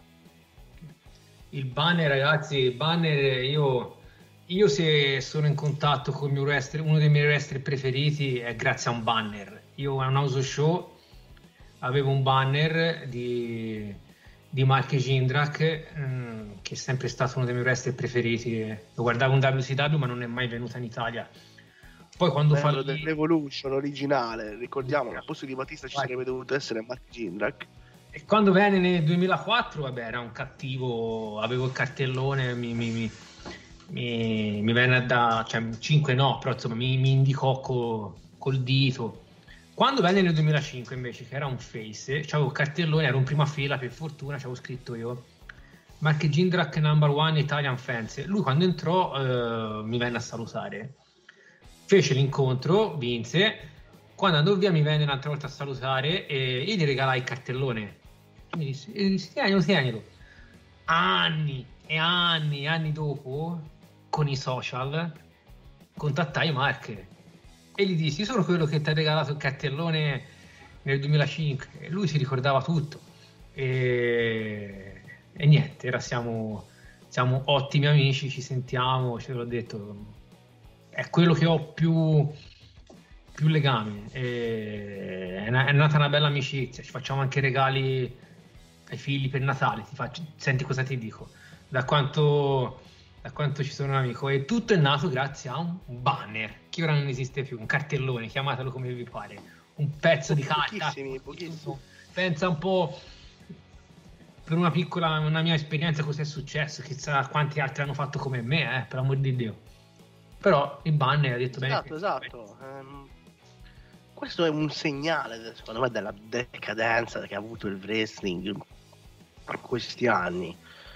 Anzi, mh, mm, facciamo così, se mi permetti, visto che sei qui, trasiniamo un attimo dall'argomento show per parlare proprio di questa decadenza, visto che stiamo parlando, ti chiedo, qual è secondo te, eh, come tu torneresti a guardare il wrestling? Eh, torneresti mai a farlo soprattutto? Torneresti a farlo se, trov- se trovassi qualcosa che ti piace? Che cosa a un vecchio fan, a un fan di vecchia data, serve per tornare a guardarlo? Perché tu comunque sei qua, ma sei rappresenti una generazione che era appassionata tantissimo.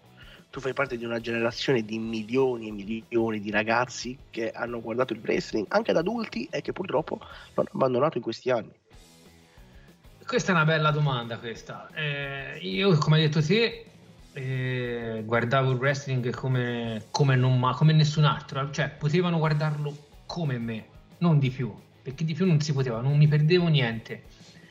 E dicevo sempre a, alla mia mamma, mamma, io lo guarderò anche quando sarò vecchio, invece non è vero.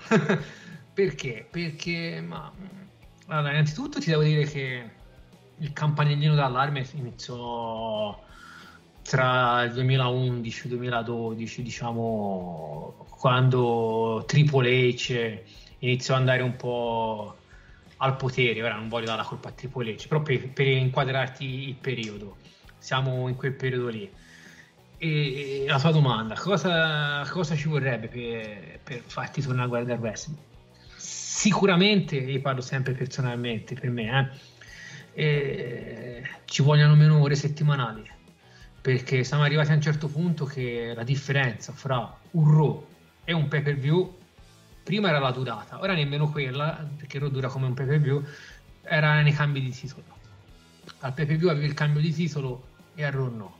E così non puoi, cioè, Sì, un po' guardati Raw, SmackDown, NXT, tutto, sono troppe ore, quindi con un po' meno ore per quanto riguarda sempre personalmente, per amor di Dio, perché il wrestling è seguitissimo, quindi non sono io il problema. Però, per esempio, SmackDown, almeno io lo guardo, lo seguo meglio, mi scorre meglio che Raw. Raw è, è dura da vederlo tutto Ora, recentemente un po' meglio, ma c'è stato qualche mese fa, era inguardabile, non ce la facevi, almeno per quanto riguarda me. E poi, eh, tornando indietro, eh, sempre a quel periodo lì, 2011-2012, il periodo di Triple H lì, eh, successe una volta che non vidi tutto Raw, ne vidi una parte, eh, ovviamente era registrata, eh. però non non mi ricordo, ero impegnato al lavoro, insomma, fatto sta che si sovrappose alla settimana dopo. E cosa successe? Quando c'era Raw in, in tv, non avevo finito di vedere il Raw della settimana prima. E il mio cervello disse, ma chi se ne frega se non hai visto la fine? Per farti capire, prima era impensabile, dovevo vedere, cioè io non potevo vedere un pay per view anche se non avevo visto Hit o Velocity, che c'era match del cavolo, dovevo vedere tutto, tutto, se no non potevo vedere un pay per view. E lì mi mancava la parte finale di Raw, tra l'altro, come in tutte le puntate, c'è la parte meglio, c'è il main event. E lì dissi, cavolo, non ho visto il wrestling e non mi manca. Quello fu, fu il campanello d'allarme. Poi ne salti mezza, salti una puntata intera, ne salti due, alla fine divent- sono diventato uno che lo guarda, lo guarda anche tuttora, però se salta una puntata non succede niente, ecco, si guarda quella dopo. tanto, che, tanto che succede, non succede nulla. Io pure devo dire che mi è successa una cosa simile tempo fa, poi per un motivo o per un altro, perché magari non lo so. Eh, c'era la Ring of Honor che scoprivi la Ring of Honor e ti piaceva quindi continuavi no? Eh, poi è stato il Giappone, quindi, ehm, quindi guardavi il Giappone e magari continuavi, prima New Japan, poi tutte le altre. Poi oggettivamente comunque l'AW pure ha, negli ultimi due anni ha, ha giocato ruolo perché eh, dal 2017 in poi, dopo Jinder Mahal campione, diciamo è stato, è stato forse il periodo, tutti dicono 95, 94, 95, però 2000, dal 2017 al 2019 sono stati veramente anni atroci forse a livello di prodotto e da lì comunque vuoi o non vuoi per, per alcuni fan eh, tra cui io ma penso anche, anche Frank nel senso la All Elite ha giocato un ruolo importante per questa per non farci smettere di guardare il prodotto ecco però assolutamente, per adesso, assolutamente. adesso Infatti... ci sta facendo passare la voglia però cioè, stiamo nel lato buono No, ma allora eh, ritorniamo, eh, si torna sempre all'elite. Perché comunque, vedete, è un bene questo, è l'argomento più caldo. Stiamo parlando di loro. Eh, Lo stiamo facendo mentre abbiamo blasato la WWE. La concorrenza ci vuole e può far solo bene, eh. Assolutamente. Eh, la concorrenza buona però è quella reale anche a livello di non solo di investimenti ma di ricavati perché eh, a livello di investimenti ok investi ma poi i soldi devono tornare e la All Elite io lo dico ehm, magari verrò anche i nostri ascoltatori Simo diranno cosa? Ma se la All Elite non fosse arrivata Sei con hater, quel double or nothing. E la verità è quella. Se la Elite non fosse arrivata con quel double or nothing nel 2019 io forse mi sarei limitato a guardare quello che mi piace, ovvero il wrestling del passato. Perché io la WWE non la seguo più, seguo solo la All Elite. E Power, ovviamente, NWA. Però mi sarei limitato a ecco, guardare qua, quello che mi piaceva. Su quello Basta. che hai detto adesso, Power, poi vorrei fare un, una digressione con Alessandro su, su, proprio su Power e sull'NWA in genere. Ma anche io volevo parlare di Power un attimo con Alessandro. Eh, perché non so Perché se è una cosa sa. che ha tirato, è una cosa che ha tirato ma... fuori. Vai, vai, vai, vai, poi dico io. Anche Broke settimana scorsa nel, ehm, nel podcast sull'NWA ha tirato fuori il discorso che è un- lui la segue perché è una puntata settimanale da 45 minuti, un'ora, te la guardi e ti passa dritta. Anche Alessandro adesso ha tirato fuori il discorso della tempistica, proprio del tempo di una puntata. Secondo te quando dovrebbe essere una puntata tale? L'ideale, un'ora e mezza, due ore? L'ideale è lo show principale. mm, prima durava un'ora e 40, mi sembra. Un'ora e 40 effettive, eh. poi ci metti le pubblicità nel mezzo. Per quanto riguarda la- il, il canale televisivo, ti, ti impiega due ore. Penso sia eh, eh, il quantitativo giusto. Se te guardi, ti dico questo perché, come riscontri nella mia pagina, è stata una delle storyline più seguite e più- che è più piaciuta. La storyline dell'Evolution.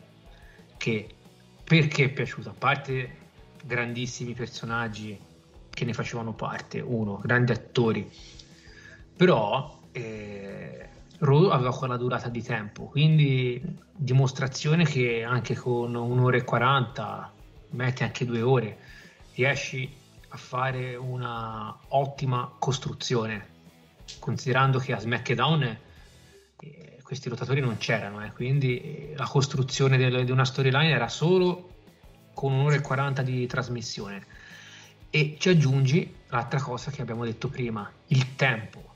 E se te pensi ad Evolution che il match tra eh, Batista e Triple H è sfociato a, a WrestleMania e la faida è- sarà iniziata, ora non mi ricordo di preciso quanto, ma 7-8 mesi prima, i primi screzi, ti rendi conto che eh, per creare un buon prodotto ci vuole il tempo, quindi tra un pay per view e l'altro, e, e meno durata, perché se dura meno, te rimani con la voglia e la guardi tutta, tutta così incollato davanti alla televisione, come quando guardi una serie tv che ti piace, finisci una puntata, eh, ma metti subito anche quella dopo, anche se è mezzanotte, anche se è l'una, perché sei preso. Invece tre ore, di cui un'ora e 40 sono interviste, uno chiude gli occhi e poi si addormenta, è normale, ecco. Quindi direi queste due cose qui sono fondamentali, secondo me, Francesco.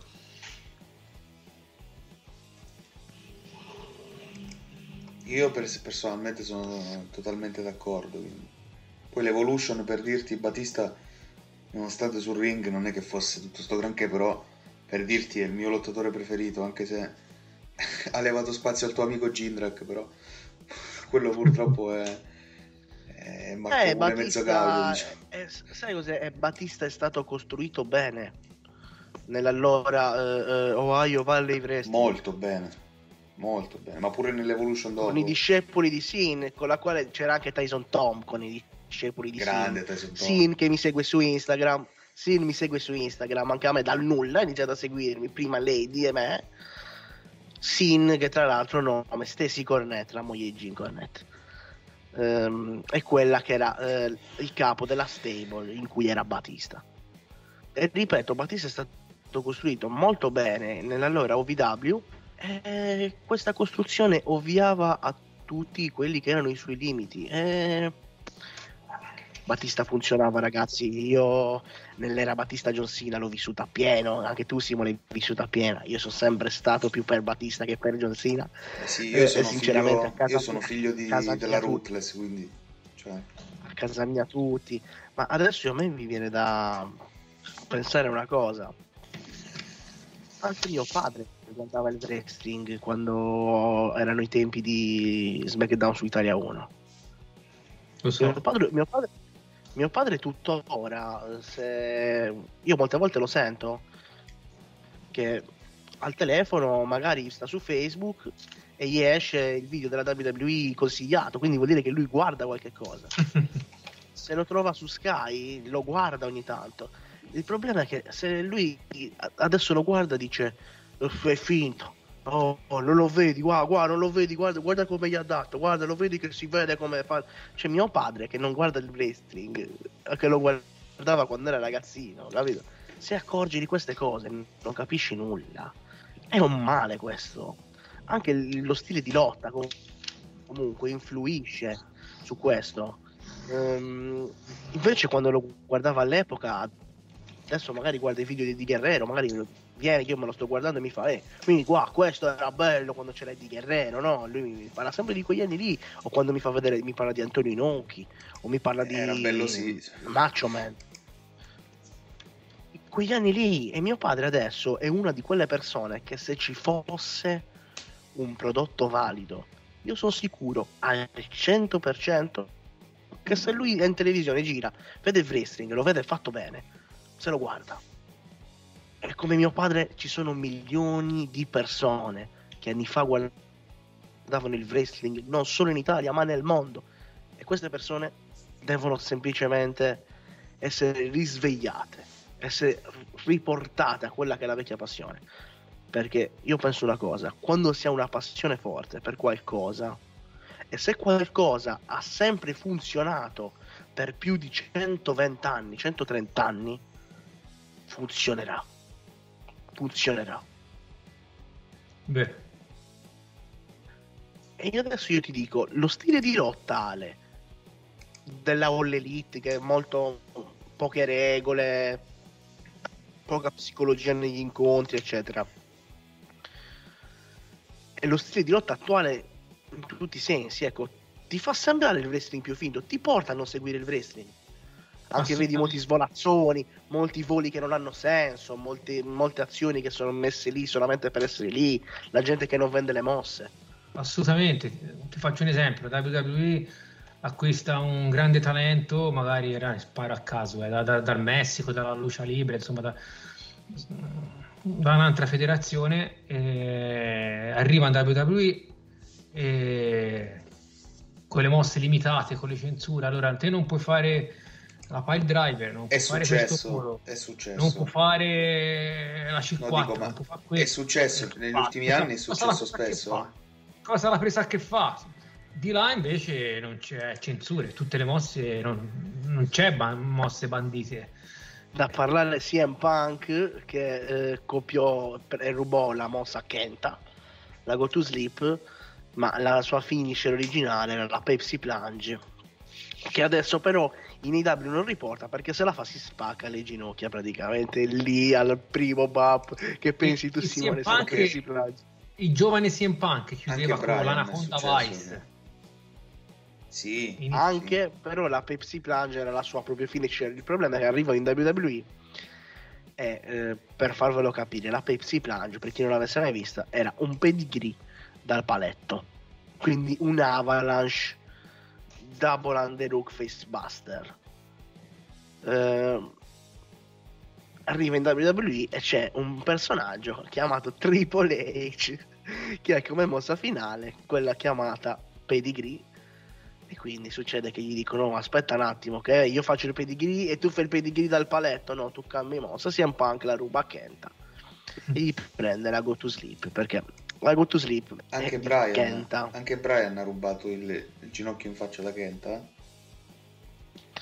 Sì, ma Kenta è uno che purtroppo a cui tutti hanno rubato qualcosa. Poi quando è arrivato in WWE, Quando è arrivato eh, lui era morto, testa fa- era morto fisicamente, non ha potuto fare un cacchio. È quella la verità purtroppo. Purtroppo è questo. Ma volevi chiedere qualche cosa ad Ale riguardo la NWA? Mm, Simon, Sì. e tra l'altro, ecco, Del ti tuo chiedo amico una Trevor cosa Murdoch, riguardo la. NWA. Me l'ha chiesta, era per... Esattamente.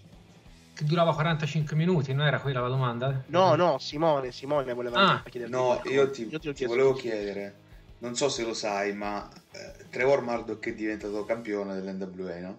Per la gioia Sì. di tutti i Frank eh, Olix, come li chiami? Cioè, lui e, tut- e tutti quelli che la pensano come lui.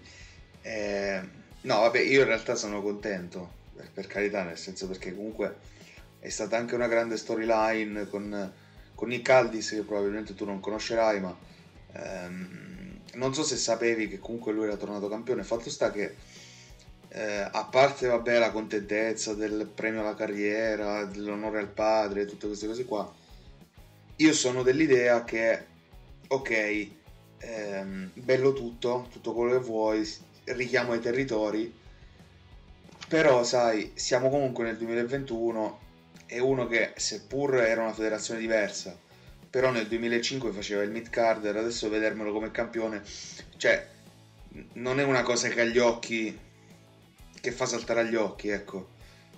Um... È vero. È vero, ma non c'è solo Trevor Murdoch, ce ne sono tanti altri che... No, io te, ti dico Trevor Murdoch, dico Trevor sì, Murdoch sì. perché è diventato campione, ma ti posso dire di un altro che dico nome, perché sempre, farebbe, Tyrus, farebbe fastidio. Cioè. Che sarebbe Brodus Clay, l'ex Brodus Clay, che eh, tra l'altro lui non è soltanto beh, non attuale, eccetera, fa pure schifo sul ring, cioè diciamocela tutta. Non è come Trevor Murdoch che lo posso anche accettare. Secondo te, secondo te è difficile pensare, poi chiudiamo questo discorso perché sennò ogni volta si arriva alla lite con Simone su No, no, no, io chiedo solo la sua opinione e poi sto zitto. Sì, ma infatti chiedo anch'io un'altra opinione su Trevor Murdoch a lui. Ti sembra così difficile pensare un Trevor Murdoch campione di una federazione come l'NWA, Ale? Sinceramente parlando tu vai a pensare che in WWE era un mid-carder oppure pensi cavolo in WWE ma in WWE il livello in quegli anni era oh, oh, oh. Sì, è vero che era mid-carder però è anche vero che era campione di coppia con Lance Cade il nostro Lance Cade è la stessa cosa che ha detto Brock la settimana scorsa Simo vedi? sì Quindi, però siamo nel 2020 non, non però io quello che dico è che era il 2005 quello cioè sono passati 15 anni ah, quello ah, sto sì, dicendo. ma sì questo, Simo, questo è il problema principale di quello che è il wrestling attuale, eh, che stavamo parlando prima.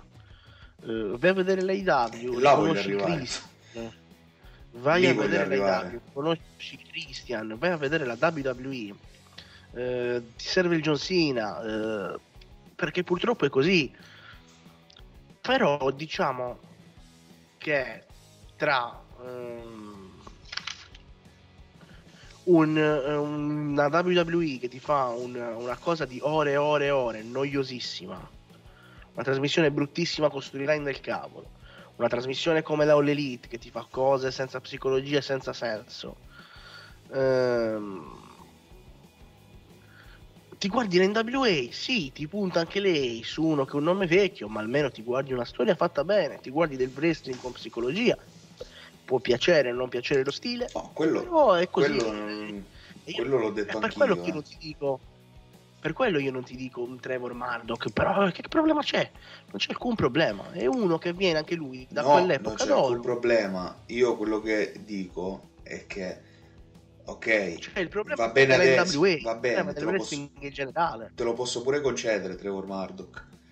Però già che mi puntano su un altro tipo Tyrus, che, che si vede che ci vogliono puntare, già lì metto il freno a mano perché dico questo non è attuale, non è bravo sul ring, eh, tro- troppi difetti c'ha e quindi dico alt un attimo. Trevor Murdoch, vabbè, abboniamoglielo, ok, c'era la storyline, bella, tutto quello che vuoi.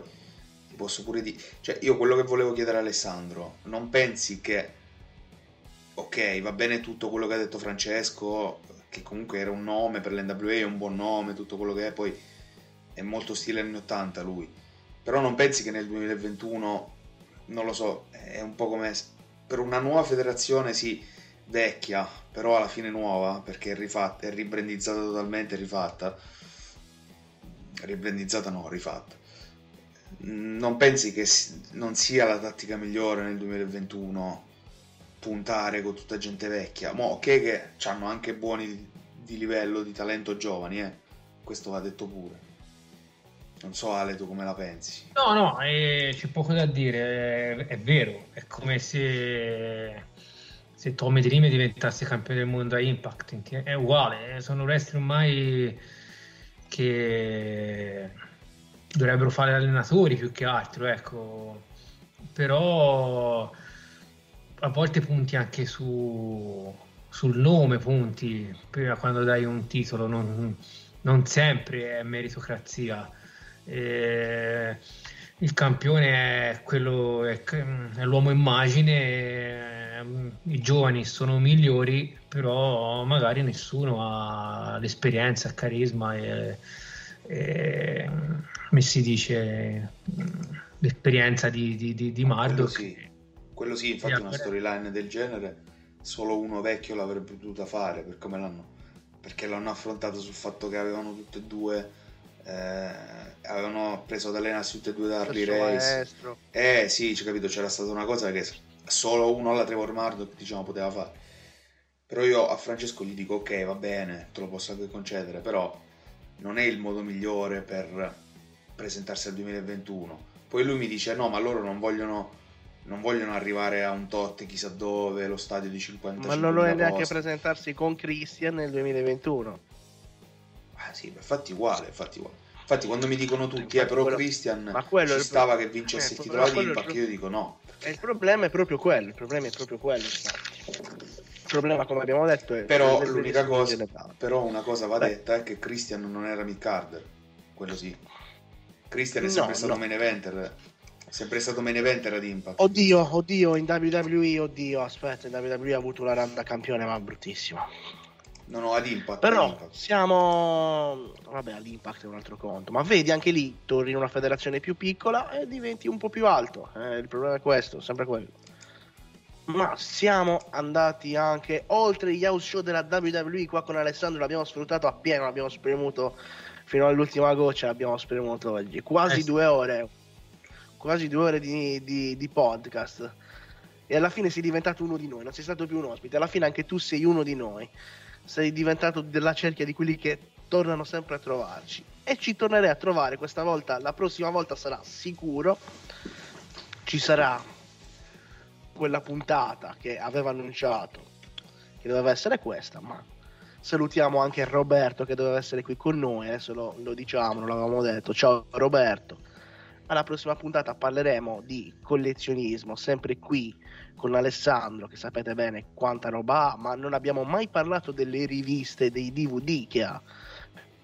Perché lui ha, abbiamo sempre parlato delle videocassette che ha registrato lui, ma anche altro, non ha solo quello.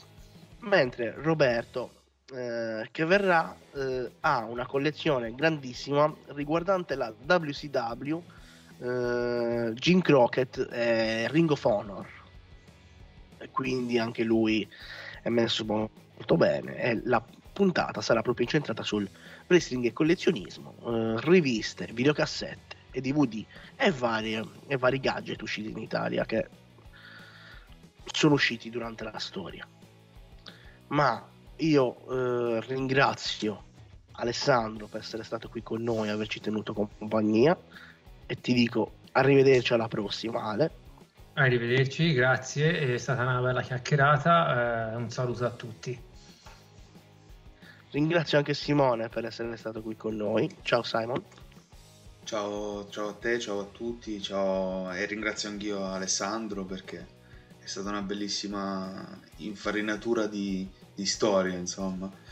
Ehm, spaccio anch'io la mia pagina, visto che spammo anch'io la mia pagina, visto che non lo faccio mai, red-basso USA World Jap Fan, che me la sono, mi sono ricordato il nome, Eh, anche se io sono meno attivo di te, però eh, se volete scrivermi per insultarmi o altro, fatelo. Ehm, Certo, certo, scriveteci a tutti, scriveteci sempre, scriveteci, scriveteci. Eh, io volevo Noi ci chiedere ad. Alessandro, visto che ci siamo, visto che lo fa anche, l'ho fatto anche Broke settimana scorsa, volevo dirti se inizi a vedere l'NWA eh, d'ora in poi, no? Eh, d'ora in poi che adesso tra l'altro c'è pure Murdoch campione che tu eh, avrai visto nei vari show, così magari eh, oltre a Broke sarai tu l'ago della bilancia tra noi due dell'NWA, se magari ci esce una, una discussione come magari ci uscita la settimana scorsa, se ti va, Va eh, bene. poi. Va benissimo.